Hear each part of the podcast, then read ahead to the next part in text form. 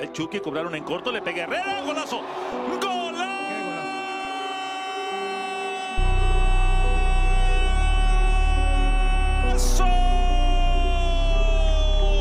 Una sinfonía visual, el zapatazo de Héctor Herrera y llegó el quinto. Golazo, golazo, golazo.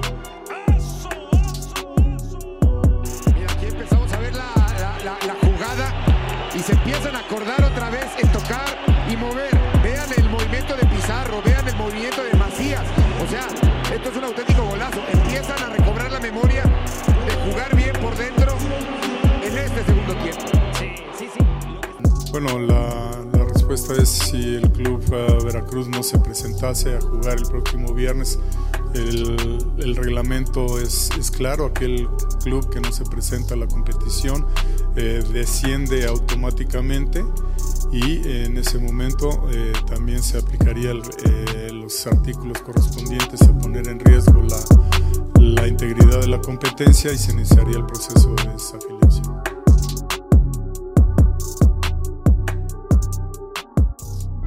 All right, welcome once again to the FMF State of Mind podcast. You already know what it is, man. My name is Antonio. I'm your host. Uh, we only got two people on the panel, me and Ness. Ness, where you at, man? What's up? Yeah, we, we just chilling here. It's um, it's something we're trying to do on a weekly basis, to be a little bit more consistent. So definitely, if you don't have at least us two, hopefully you get Rafa and a couple more people on. But honestly, I don't I don't mind just having two people. I feel like we get more than three or four at a time, everybody's talking over each other, and no one's trying to listen to us babble for two hours. Yeah, when we got when we get like three or more people, it definitely turns into like two hours just like that. I don't know. I remember, you remember our first episodes were like two hours long almost. Oh Jeez. God, those those episodes were the worst. The audio hopefully- wasn't that good, and oh, Hopefully, God, we've somebody- grown since yeah. then. Honestly, honestly.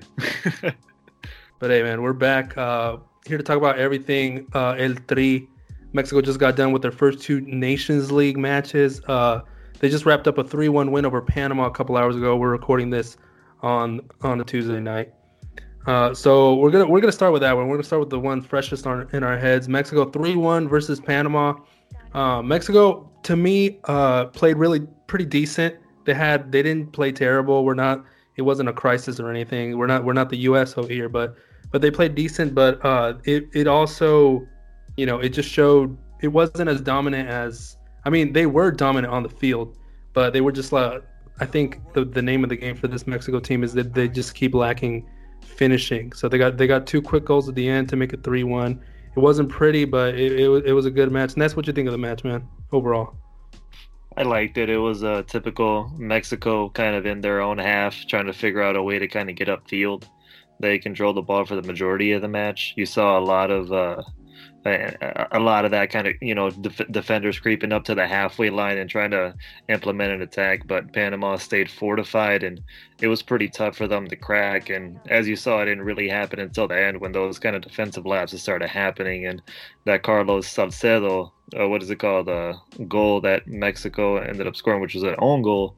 Actually, I felt helped them a little bit, and you know it would have been something that if that didn't happen. It would they would have been able to break Panama down a little bit more easier. But you know you got those defenders like Torres and uh, on Panama side, and people that are really re- really uh, still mad, you know, about the 2015 Gold Cup, and you know whenever they see Mexico, you know they're gonna go full full Ooh. throttle and you saw that with injuries, as you saw with Lozano being carted off after that horrible tackle, which if they had names on the back of the jerseys, I'd probably be able to say, but uh, I'm- not sure who the defender's name was, but it was just a horrible, horrible play by him, and you know, just goes to show uh, that the rivalry is there. They're they're not as dirty players as Honduras or El Salvador, but you know, they're up there.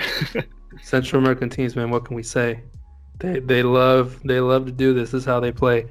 Um, it was uh, yeah, it was pretty scary when when Chucky went out injured. Uh, I just saw um, uh, in a tweet that Tata said it, it looks like it's nothing more than a hit, so that's good. That's what I was kind of worried about. Um, speaking of Chucky, he he it was kind of surprising when the lineups came out. He was he was going to be playing in the lone number nine role. He's played that a couple times for Napoli uh, this season under Ancelotti. Um, so it's not something he's it's not something totally new, but it's it's definitely I think if anyone saw this game, they could tell that it's just not really his role. He was kind of too, you know, uncomfortable just being in the middle. He wasn't really playing to his best to the best of his abilities. So and and then you know, obviously we saw when Mexico didn't really start scoring more prolifically the two goals until Macias came on. And um, Macias, I mean, I'm gonna sound like a broken record from last week, but I mean, he's he's just keeps on scoring. That's four goals in three games in his first three games with uh, the selección, and, and, I mean, he's just he just he looks great. And, and I know some people say, oh, you know, it's Panama, it's Bermuda. You know, these teams don't matter. Of course, he's going to score. But I mean, other than that, I mean, just everything that he's been doing in the league. You know, he's got 20 goals in all competitions this year, um, and add to his like early streak with with the national team. I mean, this this kid is just really really talented, and I know we all know that. But um, there's something to say. I mean, he's got the best. He's got some of the best finishing on the team for someone who was just a teenager a couple months ago. I think that's the thing that Mexico has, has lacked a lot of in, in these first two games was like that uh, so good much. finishing. Um, but you know, you saw Macias when he came in. You know, he, he found some space. He got in between two defenders.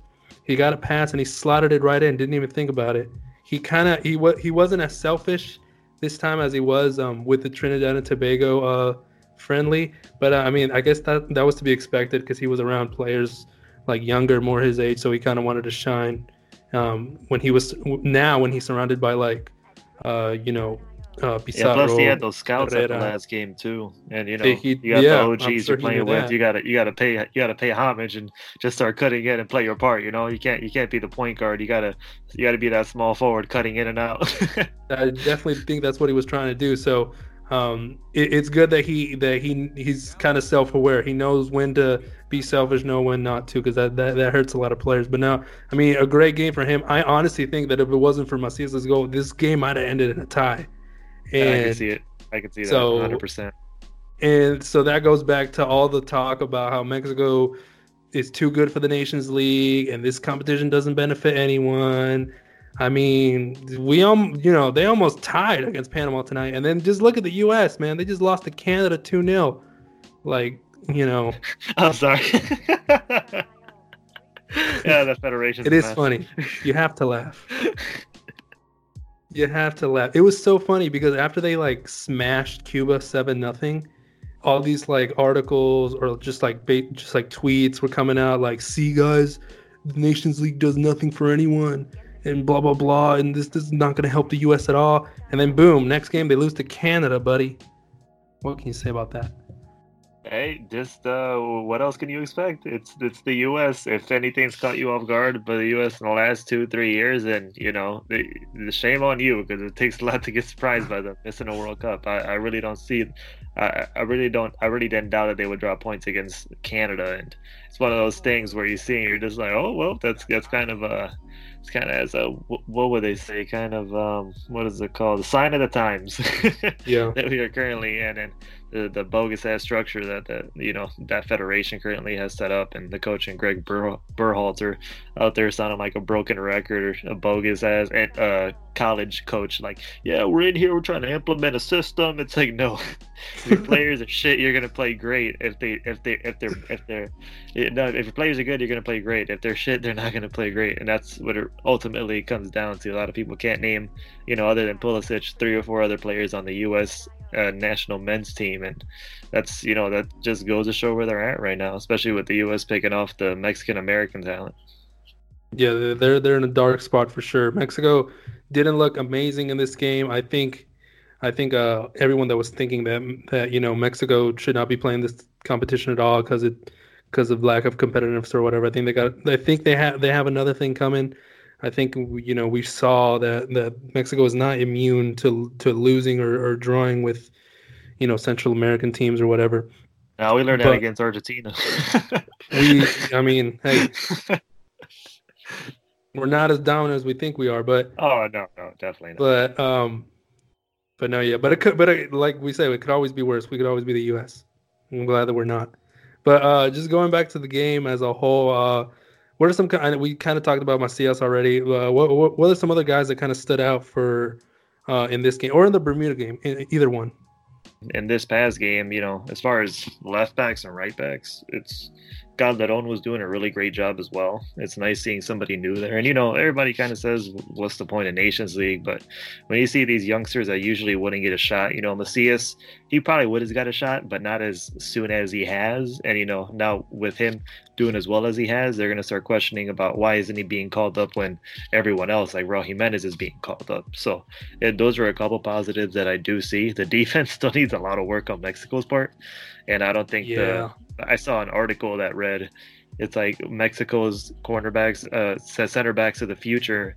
It's like ha- have to be the center backs of the, of the of the moment, and that just goes to show the state that we're currently in. You know, Araujo and Araujo from Celta Vigo, and then you know Salcedo is currently playing for Tigres. They're great options. I don't think they're permanently going to be there. As far as I, I want to see more young younger blood there, but as far as not you know it was it was weird seeing Lozano in that number nine role. I get what Tata was trying to do though and play him off Pizarro, but I feel like they just got in each other's way more than anything. And Lozano, you want to see him on the outside, kind of slashing and going after those long balls and through balls, and For he didn't really get that opportunity when he was kind of tasked with the force. You know, he was kind of tasked making ha- having to make those opportunities. How about you? Who stuck out for you? First, uh, first of all, I think you made a really good point about the defense. Um, it, it's kind of been a long time coming. We saw it in the Gold Cup too. Or uh, the def- the defense is definitely the, the lowest point in Mexico's lineup, and, and you know our center backs are just just not where we want them to be. And um, some of them are aging, like Hector Moreno, who you know just plays for money now over in Qatar. Um, he's aging. Props to Uh, him and then- chasing that bag with the Arabs. Hey, hey. I, am not watching those streams. I had enough Alan Pulido playing in Greece, but uh, you know, m- m- more shout outs to him. I haven't found one of those streams yet. Be lucky if I do. But uh, and then other ones like the the whole Nestor Araujo and Carlos Salcedo uh, duo. Um, I mean, we saw how atrocious they were against Argentina. They've obviously improved. I mean, that was just a a, a bad game for both of them. Oh yeah, and and I don't mean to cut you off, but a lot of people forget like Araujo, like he was responsible for that Chile massacre as well. It's like he was there, you know. right. Like he was, he made a couple good saves. I remember it was horrible. they were saying uh, like Vargas was coming down with Alexis Sanchez. That shit still gives me fucking nightmares. God. And they were just coming down on the counter attack, and you're just like, you see Nestor Araujo just standing there, like not knowing what to do, you know, on a two on one situation where like you know be trying to track back or something, and and then he saw Araujo come in and made a beautiful sliding tackle, and you know he ended up winning the ball and then he turned a little bit on that sliding tackle, and then he gave it right back to Alexis Sanchez, and they scored a goal. And I'm just like, man, I'm like, what is life right now? And he was part of that, and we have to hold him accountable. We have to hold Ochoa accountable. We got to hold Layun accountable, and kind of anybody else who played in that back four, and kind of start phasing them out of the way. I mean, come on, seriously. If we were any other nation that was a top five nation, we, we wouldn't have those same players in the backfield. But we currently don't have those options, unfortunately. You know, when's the last time you seen um uh who's the new Arsenal center back that used to play for Chelsea? I forgot his name. Big hair, the Brazilian. Oh, David Luiz. When's the last time you saw David Luiz uh, suit up for Brazil? Since that, you know, they got they got slaughtered against uh, Germany and their uh, you know at home, and you know even Jurgen uh, Lowe had to tell them to pump the brakes a little bit, and not embarrass them as much in the second half because there were little kids crying in the stands, you know, Right. that- that type of thing. So you you you, always want to see like newer players, especially in defense, and experiment a little bit more. And you, you kind of don't want to see these older players that you know that their time is kind of up. Yeah, hopefully we start seeing that more because you know, like I said, the whole Araujo Salcedo partnership it's just it's not working out. Um, they didn't have terrible games against Bermuda or Panama. Uh, neither one of them was particularly bad or anything, but we can just see you know the cracks starting to form. And um, you know, it, it, it kind of surprises me Salcedo. He had so much promise when he was at Chivas, and he's still only like 25. Yeah. And then But- he ended up scoring an own goal against his uh, old teammate Raul Gudiño, and he just there like, eh, it's all right. I'm used to yeah, it. it, it, it's he's he's fallen off quite a bit since that time, and and and and you know Nestor Araujo as well, because like yeah, Nestor Araujo as well, because like uh, before the 2018 World Cup, I remember everyone was hailing him as like Mexico's star defender because he had some pretty good performances under Osorio. But now, I mean, this I mean, he plays well for Celta de Vigo. Props to him for doing it in La Liga. But in the He, he played amazing against what was it, Atletico? Like a week or so ago, right after he like he He's had all crazy. those blunders. It made no sense to me. But It's I don't know. crazy. It might be coaching. No, I'm joking. I, I honestly, I don't know. Well, But no, we definitely need to get some new center backs, uh, you know, up and coming. Uh, you know, I'd love to see more of like, you know, Monterrey Cesar Montes. Um, oh he's god, been, I want to see more Montes. I, I I'd like he's been on the him. come up. Uh, I think uh, uh, looking at Querétaro, who's like third place in the league, killing it right now. Uh, you see guys like Luis Romo that, that kind of came up in the past couple of seasons. Um, and uh, I'm trying to think of other ones here, but I, there, there's there's a few. There's not really a clear cut like I mean, honestly, Briseño deserves a call up. Well, he's had a pretty He bad does. season. I feel like he deserves a call up for at least half of the season when they were playing majority decently.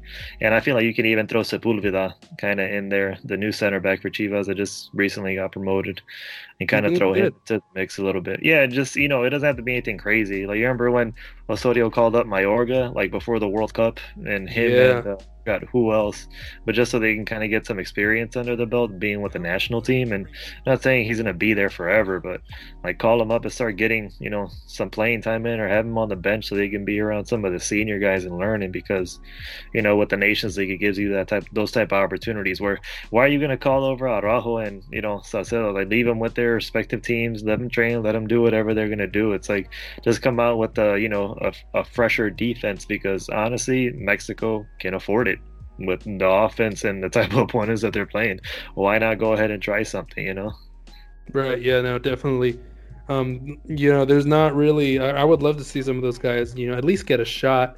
There's not a clear cut like. There's not a Macias center back out there that we're like, oh yeah, this is the next guy. But you know, there, there's quite a few youngsters out there that can, that can I think potentially be um, something good that Mexico can work with work with in the future. But yeah, center back is definitely uh, an issue. Um, you talked about a little bit about Calderon. Um, I think he's been he, I think he's been pretty great. He's been one of the best players um, in the past two games for Mexico, and, and then Mozo as well. I really like the fullback situation. Uh, I re- I really you know I really kind of dig these whole these modern fullbacks nowadays. They kind of love to attack and press forward. I personally do do like that style. Um, I think Mexico does need to find some fullbacks that can that can and that have more of a defensive capabilities. You know what I mean? These these two guys don't don't are not uh, you know exceptional defensively. Um, if they can hone that uh, that those defensive abilities, I, I think they, they can become well-rounded players. But even if they don't, I think they definitely have have a future with the national team. I mean, they, they've shown that they have the talent and things. So I, I you know I really like the fullback situation in Mexico. Um, and then yeah, uh, and then you know just going back to uh, talking a little bit about the Bermuda game, um, we kind of already covered it, but you know more of the same problems with the lack of finishing. And I know it's weird saying that since Mexico won five one, but I don't know about you, but to me that was kind of the worst five one win I've ever seen. Just it was really yeah, it was, like it was pretty bad. it was really just like I don't know, it was kind of like clunky. It felt it felt a lot to be desired. It was uh you know like kind of like oops that that got past me type type of deals, and not only with through balls, but I know. you know against Bermuda where one to three players I think were in the first division of I don't even know what league. So it's I- something where it's like The only one, the only Yeah. one I know was Nahki Wells, and he's in the championship in England, so I don't even know. Yeah they so might not have any. not even in the first league. You know it's like God. So I don't know Bermuda they could have did way better and they at least give me a clean sheet. They couldn't even do that when Cota let that go through. Which by the way Cota is looking fat as hell. I'm not fat shaming or anything like that, but Cota Cota was looking like uh, a Moises Munoz out there, boy. Like he he's, Cota, he's been enjoying his time in Leon. Let me tell you that much. He's been celebrating after that championship. Cota, um, I'm, I wasn't, I wasn't particularly surprised that he got the call up. I was like, okay, and you know, he's having a pretty decent season at Leon. He's been good for them, but man. I don't know i- if you saw the instances where he would he would try to be like Manuel Neuer or some shit, like playing with his feet. Oh yeah, I was like, I know it's beautiful. take it He- easy, Jesus Christ. Yeah, He almost gave me a heart attack multiple times.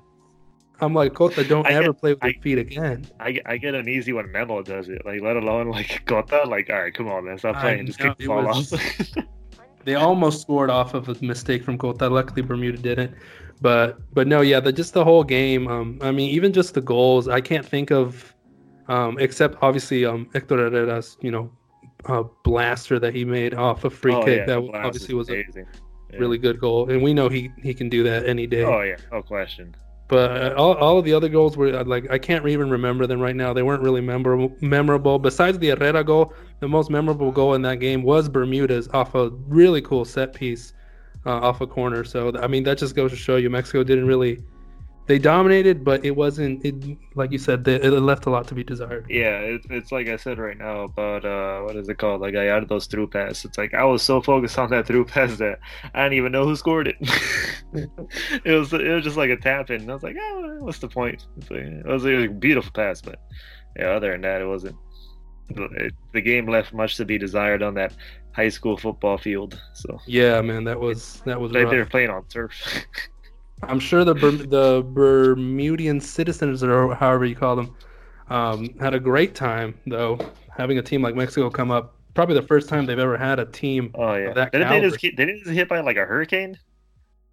Ah, I don't know. Couldn't I tell you. know. They They're like- really they're really out there in the Atlantic. Yeah, they are. Like it's in middle of nowhere. Yeah, it's it's. I didn't I didn't realize that. I thought they were around. You like know, the kind of Caribbean. Yeah, like Cuba, Jamaica, all of them. No, they're really far out there. No, they're bro, they're out there, especially with like the whole Bermuda Triangle thing and like shit goes missing and compass compasses don't work over you know a certain certain area of the, of the of the water and everything. It's like mm, yeah, no, But yeah, but uh, it looks so beautiful. That it does, did no. it. Jesus Christ. Like sure. one of my tios ranchos in Mexico, it's just like we just posted up two goal posts with uh with jackets and we're like, oh, we're gonna play here. definitely. No, but uh, so the first two tests for Mexico in the Nations League are done. They passed, um, and then they'll play some more games in November.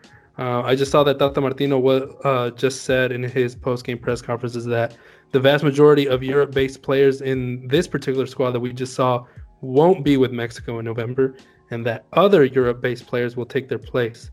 So he's kind of like making it clear that the Nations League is for him to find like alternatives to the That's thing. established names. Yeah, I think that's a good thing. So I'm guessing in November we won't see Lozano. We won't see um You'll probably see Raul Jimenez though. Raul Jimenez Yeah, probably we'll- we'll probably see Jimenez. Chicha. maybe Chicharo, basically all the ones that haven't come. Um, Yeah, So we probably won't see Guardado. Herrera. Guardado. Lainez. Although we didn't even see Lainez, did we? This time around? No, no, we didn't. We didn't see Lainez at all. He's, I don't know. That whole Betis situation has been real weird, man. It's uh, like I thought. I thought somebody got injured as far as a you know center attacking mid, but like I was, I just got FIFA 19, and they got like three different center attacking mids like above 84 ranking. I'm just like, shit, they're stacked. Where the hell is he gonna play? Yeah, we did. He So, did play a little bit. somewhere. I remember him coming on a little bit against Bermuda, but I can't. I can't tell you if he ever even touched the ball. I mean, Oh no, I can't either. I think he did. He did he have a goal? I don't even. I don't honestly. honestly I don't even know. That game It's- was so unforgettable. I mean, that game was so forgettable. it's tough. It's tough. Lainez, we'll see if he comes back. Um, I wouldn't be against it. I mean, he barely played this time around, so Honest to God.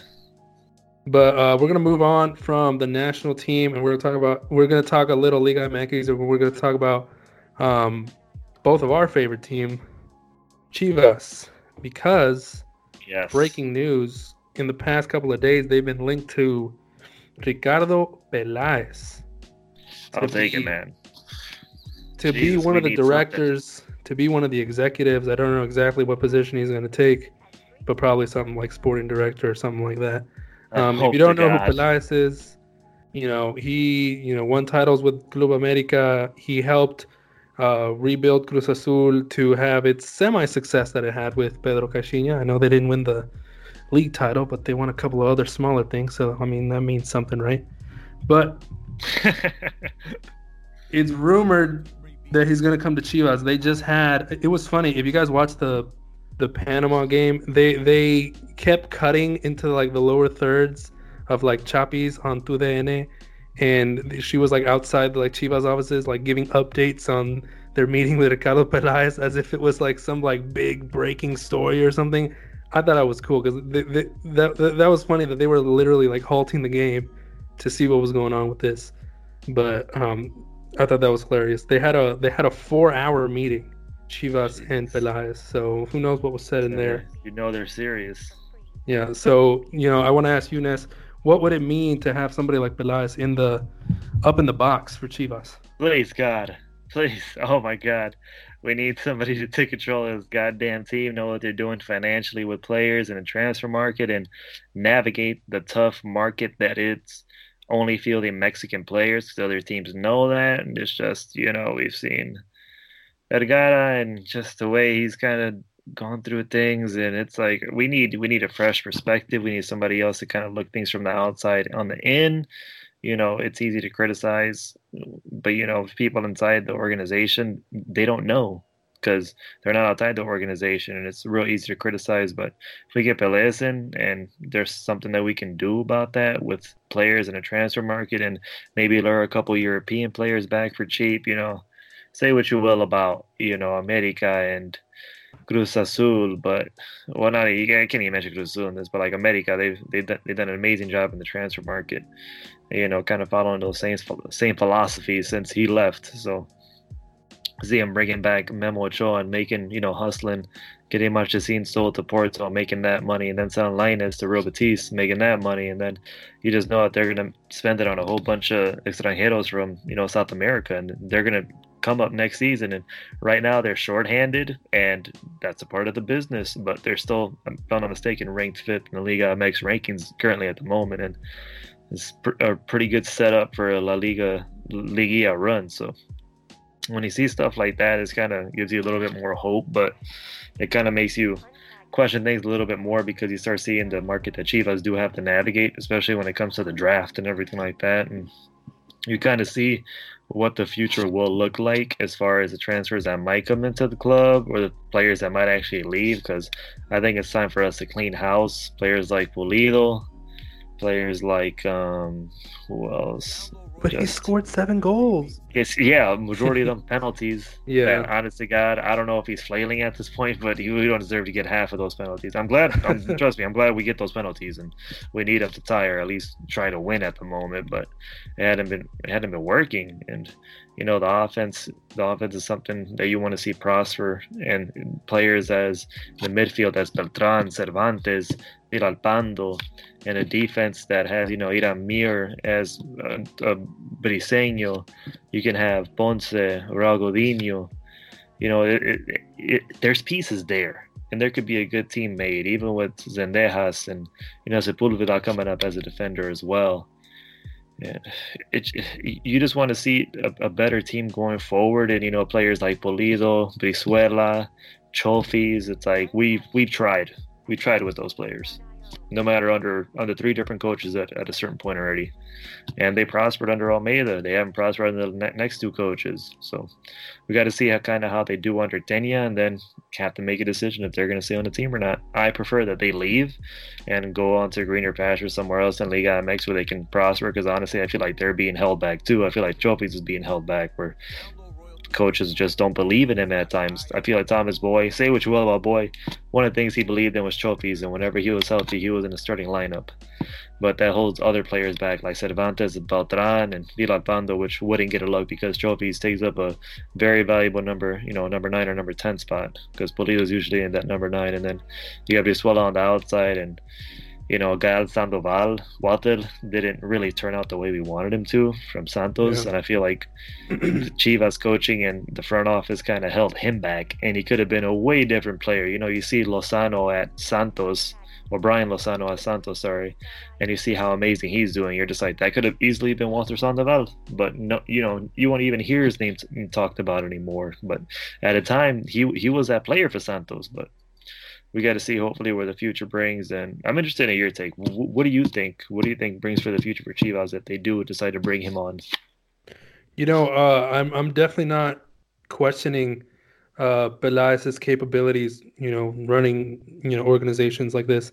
Um, I think if you ask any Club America fan or Cruz Azul fan, um, they're going to tell you that they are nothing but grateful to to what he brought to their organizations. Obviously, two league titles with America, two Champions Leagues, Cruz Azul, like I said, they almost they, they I mean, it's Cruz Azul. You know, eh, you can be the best executive in the world, but you can't. you can't. You can't bring can't Cruz rid of that title, curse, baby. You can't get rid of that curse. I mean, I'm sorry, but he did win other These are stuff. He won- amazing. He won, some copas. You know, he won some copas. He won. Um, he won the league. Oh wait, did, does he get credit for this league's cup? Was he already gone by then? I don't know. Either way, He, he gets credit just because you build a team, you get credit. So I'm not calling that into question. I just gotta call into question the the ownership again. I mean, we all know that the biggest problem with Chivas is the ownership. Is Vergara is uh, you know a. It, it was Higuera. Now he's Higuera's out, obviously, but you know just everybody in that front office because you, you know we've tried. Uh, Chivas has tried stuff like this in the past, bringing in you know many different uh, directors, former players to like help the team and it just hasn't worked out. But I think mostly because the ownership just does not let them take full reins of the team and and make the team how how they would want. I mean, you look at even Almeyda. He was he was not only the coach, but he was also in you know he was also in the director's office. So um, Oh yeah, and he was looking after youth players, and he was promoting, and you know he was scouting. He was making sure everything was being taken care of.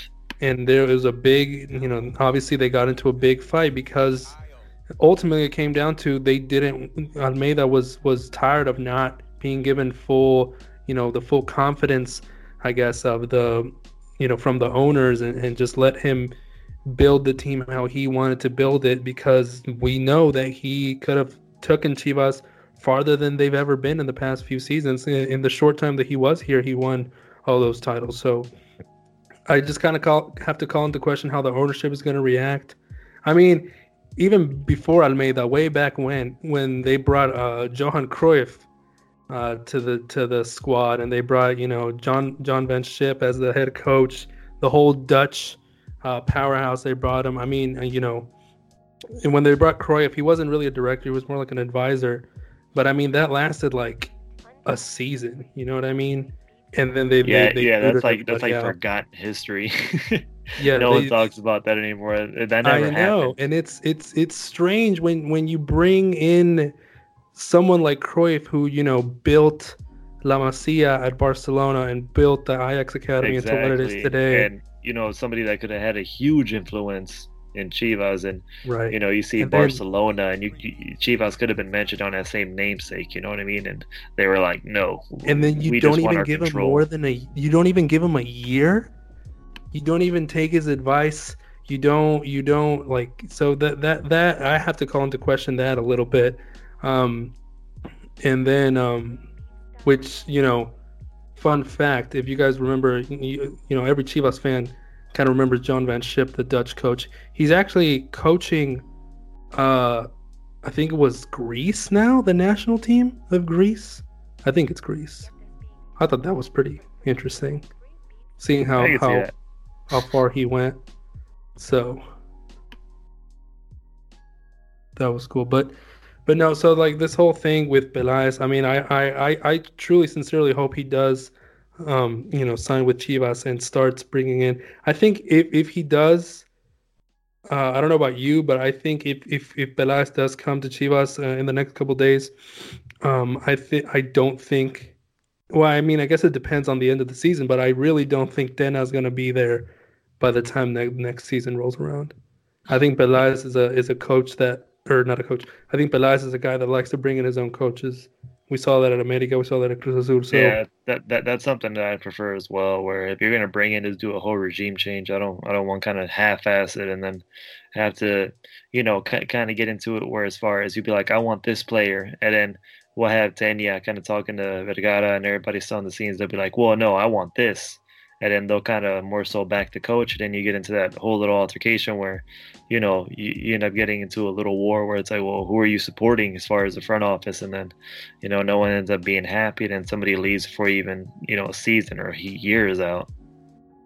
right, and that's always the case. There's always a lot of infighting with Chivas among you know players, coaches, front office, and all that. So so that that kind of worries me a little bit because of Chivas' track record with these type of projects.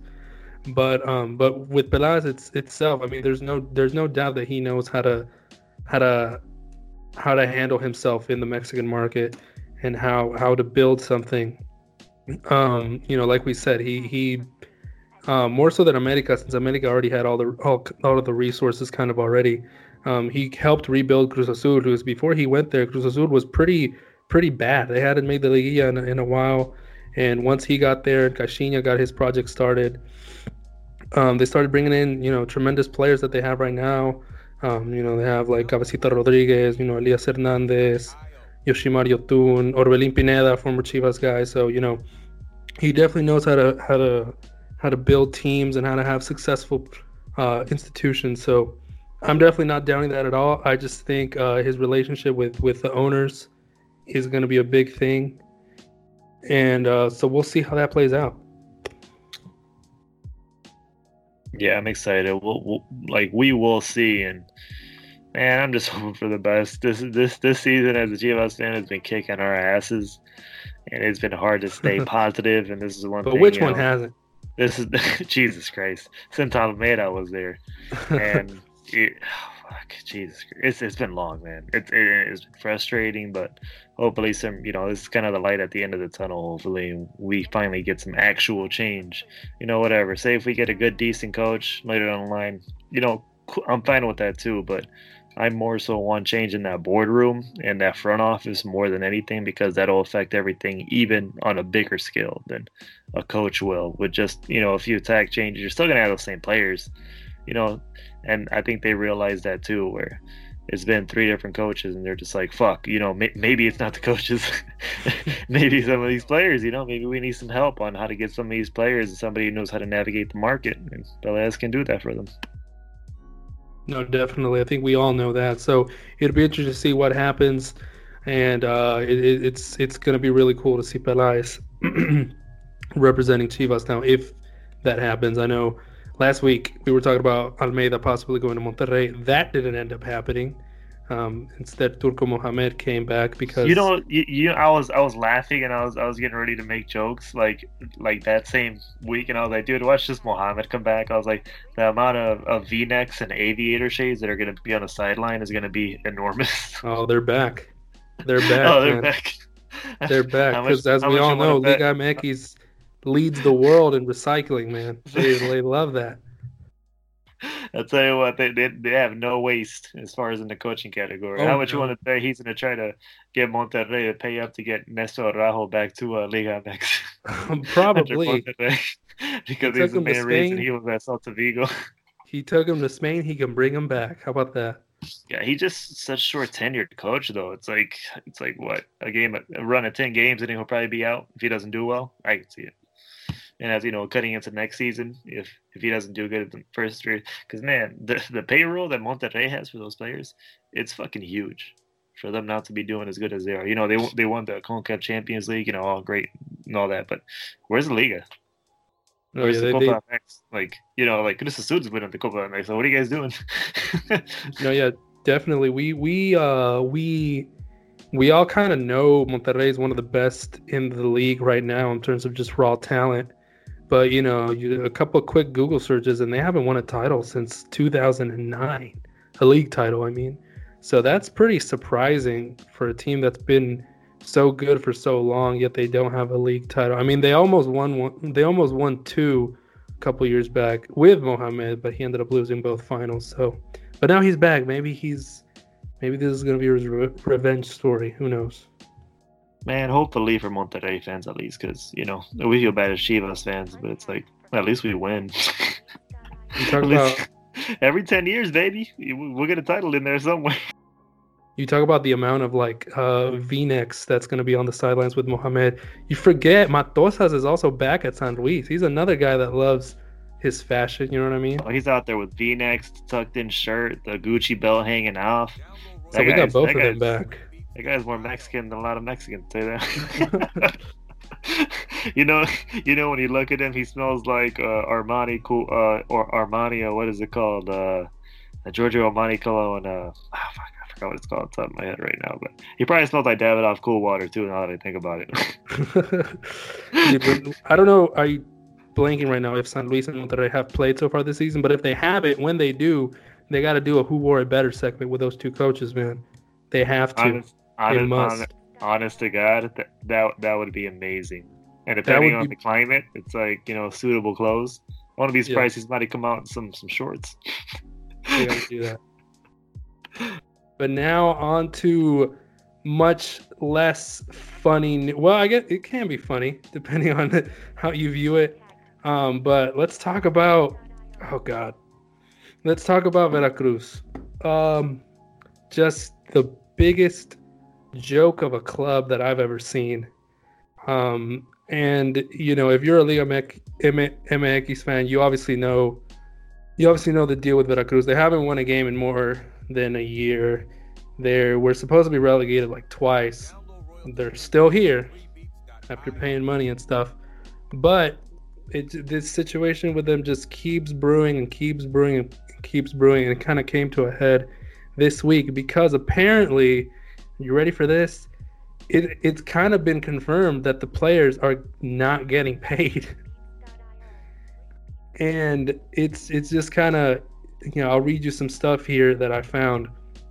Um, but yeah, like players like Daniel Villalba, um, co- basically confirmed on Twitter that there are no players getting paid right now in Veracruz.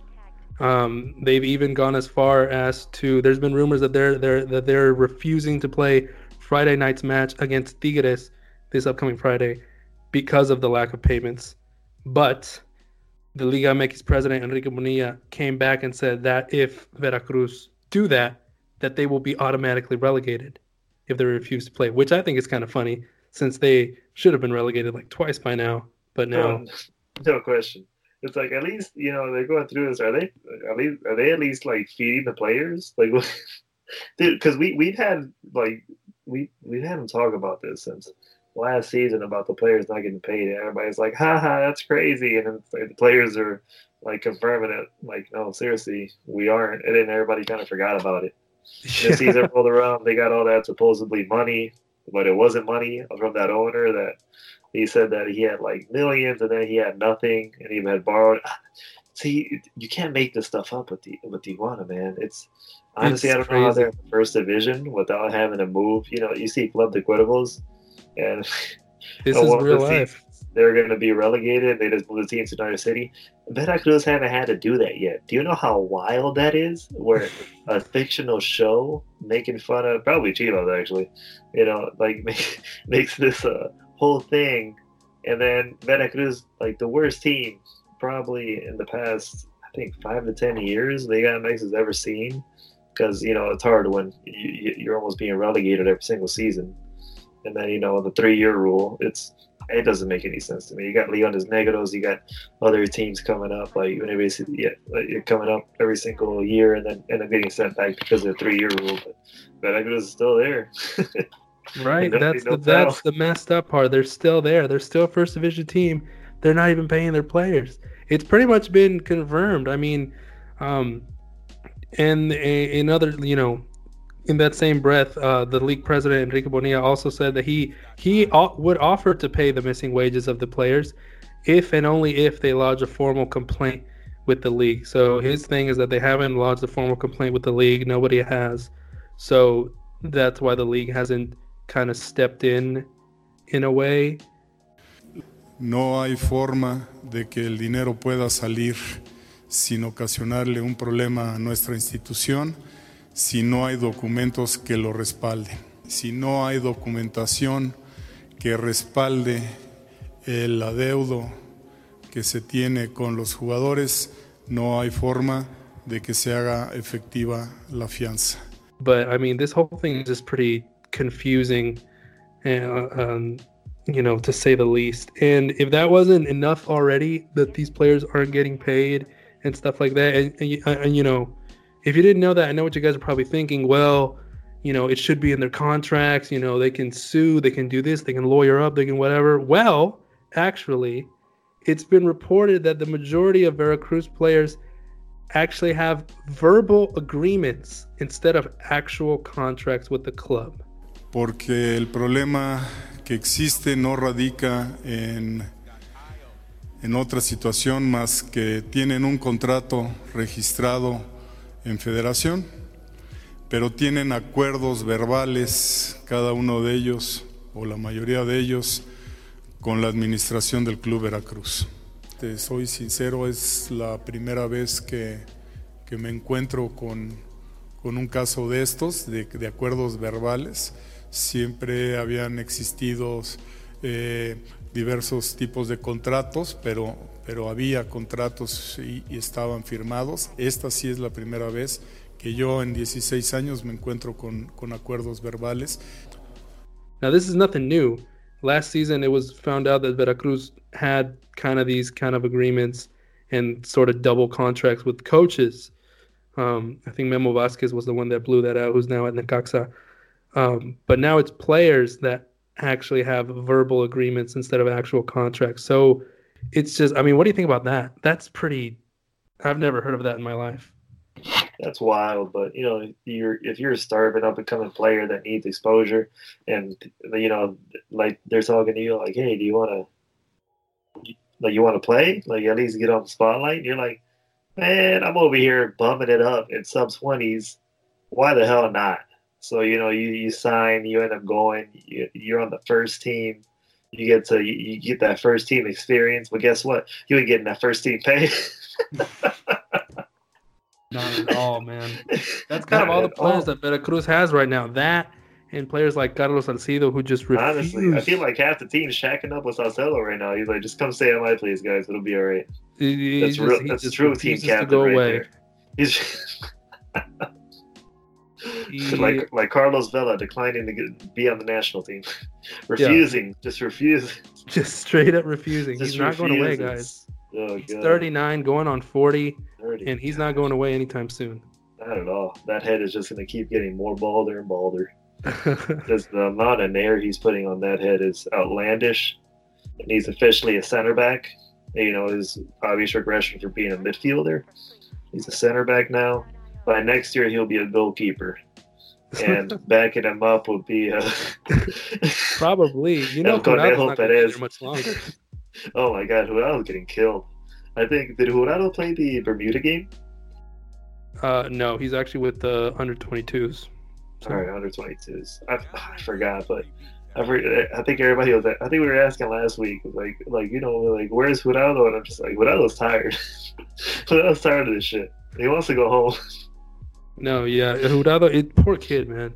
He's. It's like uh, imagine Memo being on Granada, Granada, like he was that year in Spain, but every year. that's, that's what Jurado's been living. It's just been a living hell. And at least Granada probably beat like I don't know Las Palmas or some other shitty team in Spain. Veracruz haven't won at all since Jurado has played. Since Jurado has made his Liga MX debut, he has not and seen and he's a win. called up by the national team. Imagine how you have had he hasn't he hasn't had a clean sheet yet, and if he has a clean sheet, it's probably been a tie. Think about that. He's been called to the national team. What what are these other goalkeepers? What is their excuse? What's their excuse? right, I know. He's I never won a game. He just hasn't. And Jurado playing at Veracruz reminds me of my like you know when I used to play when I was younger. Reminds me of my coach. I was like, I want, to try goalkeeper. You know, he was like, you you want to try goalkeeper? I was, I was like, yeah. He was like, all right, go say stand in the goal he had everybody subsequently on the team line up and just start taking shots at me. I feel like that's how oh. Jurado feels every oh, single oh, no. every single week. yeah, man. Jurado's, Jurado's just punishment. It. It's just trying to discourage you from doing it. He's doing it on, his, on his lonesome, man. Especially he's, that Necaxa game. I saw one Veracruz game this year, and it was a Necaxa game, and it was their worst competitive loss. Had to be I that one, huh? Yeah, that was that was horrible. I was literally scrolling down on Twitter, and I was like, "What? You know, you know, I'm on football TV, so it's a little bit slower." And I'm like, what the fuck is like, you know, like goal, goal. And I'm just thinking it's like, you know, I'm a little bit behind. It's yeah, it was like I think it was eight 0 or seven 0 something along those. It was like Germany, Germany versus Brazil bad.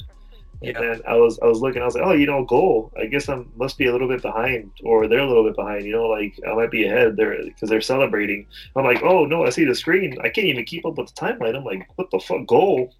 Goal. I'm like, Jesus Christ, like it's never seen anything like it.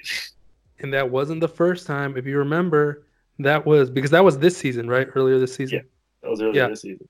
The, because last season the same thing happened, and I'm pretty sure I'll pull it up right now, but I'm pretty sure last season it was against Pachuca. I remember that, and they also lost.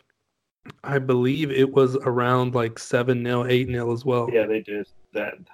Man, I'm telling you that that Pachuca front offense is Probably the most deadly in Liga MX. Oh, I, I was Yeah. wrong. Veracruz did Oh. score two goals, but Goals. Pachuca scored nine. See, I'm telling you, when you got Victor Guzman, you got Edwin Cardona, you got the likes of uh, what is it called, Franco Jara as well, and then you got all those supportive players as well, like uh, uh, Eric Aguirre, and everybody like that that can provide a good service into the box. It's like, it's come on, they never even had a chance. Like, come on, No. Especially on the counter, the way Pachuca's been playing lately, it's like, it's like uh, it doesn't really surprise me that they did that last season. It won't surprise me if Right. they do it this season. It won't, and Pachuca are easily one of the dark horses for Liguilla this uh th- like th- this this up and coming uh Liguilla. Definitely in that game, um, in that Pachuca thing, game that we're talking about, you kind of mentioned uh, pretty much all of them there. But yeah, Pocho Guzman had a brace, Franco Jara had a brace, um, Edwin Cardona had a goal, um, Leonardo Ulloa, who's not with Pachuca anymore, but if you remember, he won the Premier League title with Leicester. He had a hat Yeah, trick that did. day. That's crazy. We don't talk about that enough. Yeah, right. He was here for a minute. That's- that's Pachuca's fucking- had some pretty good. I mean, remember when they had uh the guy Honda, the Japanese player? Yeah. Uh, yeah, they had Honda Turned too. I forgot about that. Like that one year gig after he left Milan. he was pretty good. And then even Dedos Lopez, you remember him? He even scored in that game. So yeah, that that that- that's just that's just life for Veracruz. Yeah, that's wild. Devil scored that game. Yeah, There goes Veracruz for you though.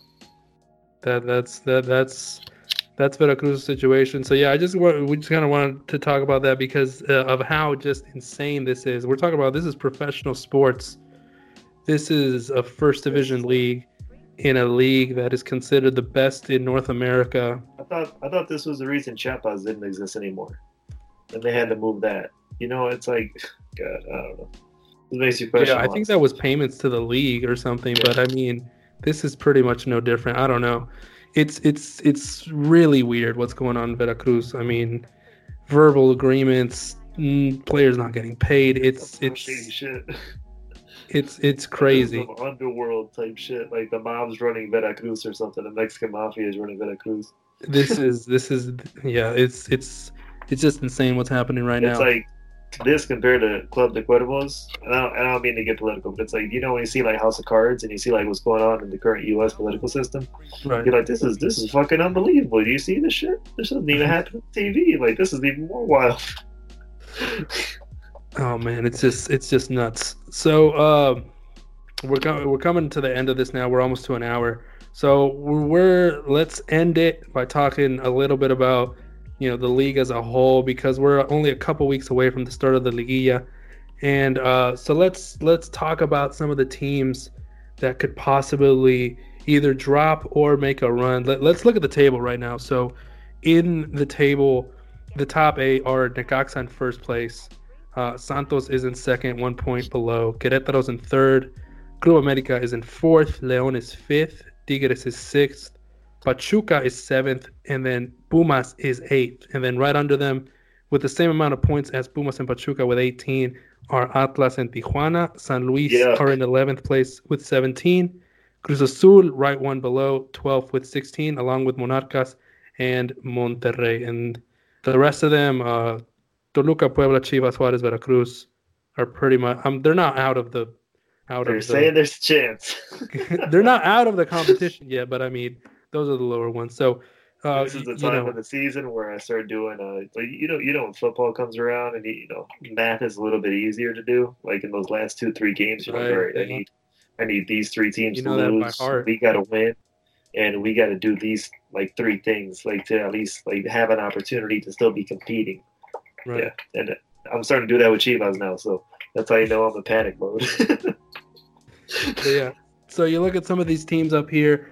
I mean, uh, so, but yeah. look- So Ness, uh, looking at the table, what uh, what are some of the storylines you're kind of following here? Okay, that that'll and the amazing season they're having. I think uh, it, it it's a shame that they've been doing so well, and they were super leader at one point because it takes away a lot from what Necaxa is currently doing under their great coach, and you know the system that they currently have, and no matter the players they lose on a yearly basis, whether it be you know Vilapando or Brian Fernandez, they they find a way to come back, and they're playing better than ever. They got Maximiliano in the midfield that he's looking like he's playing like Messi this season. You know, if that 7-0 game against Veracruz is any indication, he he's been amazing. For and sure. Th- that goes to show as they are super leader, which you know is the curse of the super leader. Every single Liguilla, what ends up happening, they usually bow out the first or second round. You know, it's kind of like the uh, the Cinderella story, like but the opposite, where they end up losing.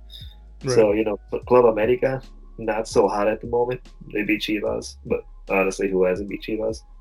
It'll be interesting to see how what they do because they've been very defensive minded, and I feel like Piojo's kind of having starting to have a meltdown, as you saw with uh, after the game against uh, Cruz where they got demolished, and uh, you know he called he, he, called the referee a derogatory uh, homosexual term in Spanish. Yes. And literally right after the league implemented the the whole no, no, no, chant thing, so the irony in that was immense, and I was laughing quite vehemently. But if there's anything you expect from Herrera, it's the unexpected. And then the next day in the morning, I forgot what I was watching, but he issued an official apology, and that was very professional of him. And you know, honestly, it's something. I'm not saying take the word lightly, but it's something that everybody does get thrown. Around. It it gets thrown around lightly, and it probably shouldn't especially in Vega.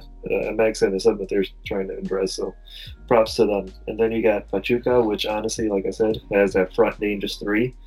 And um, overall, just a very potent offense. And they're starting to warm up. You know, we talk about coaches and the carousel, but we talk about their coach and how he was on the hot seat and how I honestly thought he wouldn't have his job right now. But yeah, I don't think many back. did. Palermo I, has done pretty good. He, they were doing horrible in the beginning of the season, and it's something that last season you know, Victor Guzman and everything at the end, you're like, damn, that's a damn shame. Like Victor should even be in Europe at this point, but you know, they kind of had a resurgence, and I don't know. It's like it's, you see certain things like Edwin Cardona. He doesn't seem as fit as he used to be. He seems really clunky in the midfield, and all the balls he throws. I feel like he's putting more effort out there than he has to, and or he's not putting that much effort in. I don't know if it really makes any sense, but he looks heftier than he used to in the midfield, and it's a good thing as far as strength in the midfield in Liga MX because he bullies everybody around, yeah. and he's a presence. I'm talking about he's tall as shit, so he bullies everyone in the midfield, and it's going to be interesting to see them in there. And then you got eighth, ninth, and tenth with you know all tied up. I really hope Atlas doesn't make the, the final eight because it's a team where it's like you know they're not making it past the first or second round. Not only that, but Atlas is Atlas, and you know, Chivas. So Pumas, I feel like could make a decent run. They they're starting to warm up when it actually counts. I think Tijuana's gonna start falling off now. Cruz Azul, I think after that America win, they're riding high. So I can see them start climbing back up. And Monarcas have been, I don't know, man. I feel like they've done so much better this season than where they're currently ranked. And yeah, they're kind of 13th. It's just yeah. kind of like I'm looking at their record right now. They just they they either win or they lose. Oh yeah, and eh, there's been games where it's like, damn, it's been by one goal or, or less, where it, like you just needed to hold on for ten more minutes and they would have won. You know, against teams like Tigres or right. people along those lines. My family's from Michoacan, so I follow Morelia, even though I don't talk about them much. But you know, as far as the goalkeeper Sosa, he does an amazing job. He was just claimed by EA as one of the players of the month. So when right, see stuff yeah. like that, uh, in this horrible haircut, I think he's really Christ. underrated. I don't, I don't know. I think so. I know he's, he's pretty old. I know he's over thirty, but I, I don't know why he doesn't ever get called up to the Uruguay national team. Yeah, I, I know he's Mus. I forgot what his name. What his name? Muslera. No, yeah, M- Muslera's definitely got his spot locked in, but at least have like in a backup role. Yeah, exactly. Something like that. Um, I don't know what the goalkeeping situation is in, in Uruguay, obviously, but um, besides Muslera, I can't think of anybody. So you know, seeing and I honestly somebody think like Sosa, he's better than Monterrey's goalkeeper, which I currently oh, can't yes. his name. But I know Barovero. he played in South America, Barovero, and he and he was very popular. And I understand that, but he's he's not what he used to be in South America. And then yeah, Atletico San Luis, they're doing surprisingly well for their you know their first season. Honestly though, they could be doing way better. I think with the current coach that they got, it will get better as, as soon as the team acclimates to tactics. But it really irks me when they literally have the in their disposal, they have all of the Atletico Madrid players that aren't playing in First Division Spain right now. Like you Yeah. literally look at that roster, and you're talking about Argentines. You're talking They about they got a bunch of loan deals. A bunch of loan deals. And then you see some of the Mexican players that they're fielding, and you're just like, damn, like Liga MX is really hitting you hard with these players they got to play, you know? Because if it could just be the other way around, like the team would look way better as far as just pure foreign nationals. And right. They got things. they got players from Atletico Madrid, but then they also got to play like Mario de Luna and shit. yeah, exactly. And you know, they got forwards that should be playing in Europe, and they got you know defenders that are from the Basque region of Spain, and you know these these amazing technically gifted players and you know they can't manage out to get draws at times just because the certain mexican players that are holding them back that honest to god nobody can name two to three and it's really unfortunate until they kind of get that kind of profile up and start trying to go after some of those players where those players might have been fine and you know essential, but not in the league MX where you're competing with literally on a global scale where everybody from around the world now. Where you know you'll see those like we we're talking about Pachuca with you know Honda coming through or like a Japanese player in league MX like who would ever thought that would happen or you know he's talking about what is it called uh Pierre Gignac on Tigres and then Tigres backing them up by bringing in like Salcedo and Torres and well not Torres Nilo all these players that should be in European teams and you know kind of competing for that and Atletico has to see that and say we have to do that as well and they don't have an excuse like, oh, we don't have the capital. They're one of the biggest teams, not only in Spain but in the world. So you kind of see that, and you see the sister club. You're like, all right, like come on. Not only are you not uh, like loan players, but start spending a little bit more at the draft. Like start seeing what you guys can do. And I think if they continue doing that in the next few years, they could be good. But just glad to see a team that recently got promoted not be in the bottom three and about to go back. Yeah. Well, Juarez is there, but that's another story. Yeah, that's God. I don't know. don't even get me started on Juarez. But no, yeah, uh, yeah, I agree with what you said about San Luis. They, um, you know, we, we, we all know soccer right now is, is is a business more than anything. So you know, money talks, and they have it. So yeah, I agree with what you said. I think if they invest a lot more in in this team and and in this league, um, Atletico Madrid, I mean, um, San Luis can definitely become one of the, I think one of the top teams, definitely in Mexico, and it's really cool to see them to see them do pretty well. And um, you know, I agree. Uh, Matosas is, is, is a proven coach. You know, he hasn't had success everywhere he's gone, but uh, he's he's a definitely a proven coach, and, and he loves his uh, his attacking style of play. So I think you you know once the, the Atletico San Luis players get a little bit more used to him and stuff, um, they, they uh, like maybe next season they can make a run or anything. So it, it'll be interesting to see what happens there. Cruz Azul is one below them, but after the the total humiliation they just gave to Club America, I'm thinking they're going for for a late season run. So I, I definitely could see them in the Liguilla. Um, we got teams like Monterrey down here in 14th place, um, who are hoping to get into the Liguilla. I don't know if they will. They haven't shown that That's in the wild, first the 13 games. Um, like, from what I've seen in the first 13 games, I don't think they're going to get in.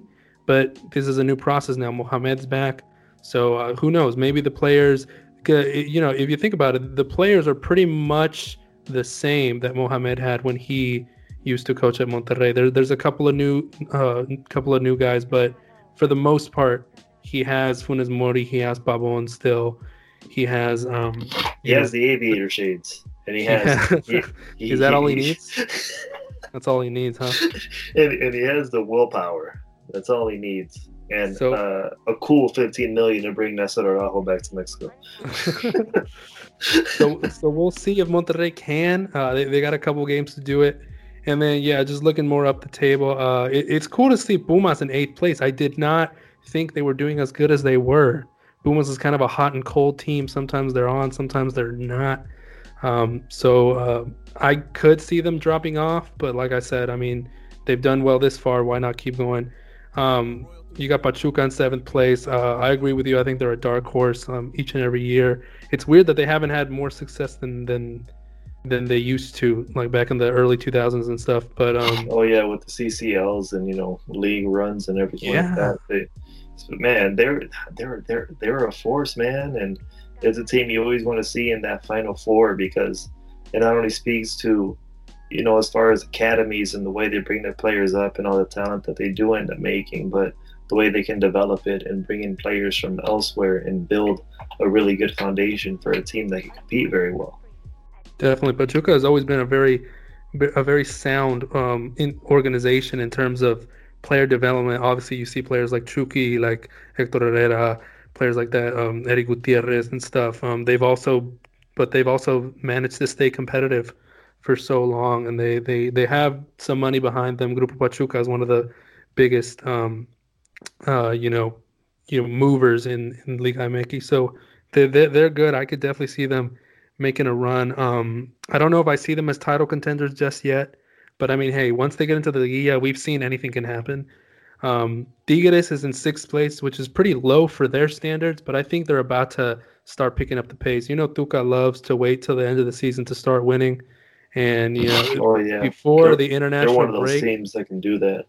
Before the international break, they smashed Santos Laguna, which used to be the super leader. They smashed them three 0 so that or four 0 So it makes me think that they're about to start picking up the pace. Um, and then you got Leon in fifth place. Um, again, pretty low considering um, how good they actually are. Obviously, they made it to the final last year and completely choked. But this year, I think they're better. I think they have a better squad with the likes of uh, Sosa now being on their team. Ismael Sosa. So, um, and then, you know, we've already talked about how great Macias is, how he's killing it. Luis Montes is still doing his thing, even at his old age. Angel Mena is one of the best midfielders in Mexico. So, you know, Leon is definitely a title contender for me. America, for some reason, even though they've been hampered with injuries and suspensions and all this stuff, they're still in fourth place, which I mean, it kind of irks me how how good they are still, even with a bad season per se in, in, in terms of their standards. But they're always going to be a title contender up there. And then you get to the top three, Necaxa and Querétaro surprising. I don't know if I've ever seen any of these teams be in the in such a high. Thing. I mean, I don't I don't remember exactly seeing Querétaro or Necaxa being so high. Uh, me personally, or what were they when you remember when Ronaldinho was at Querétaro? Were they ever like top three? I know they made it to a final, but no, they were never top three. They I were, don't think so. Ronaldinho was out drinking every single night, so he didn't really give a shit about the team.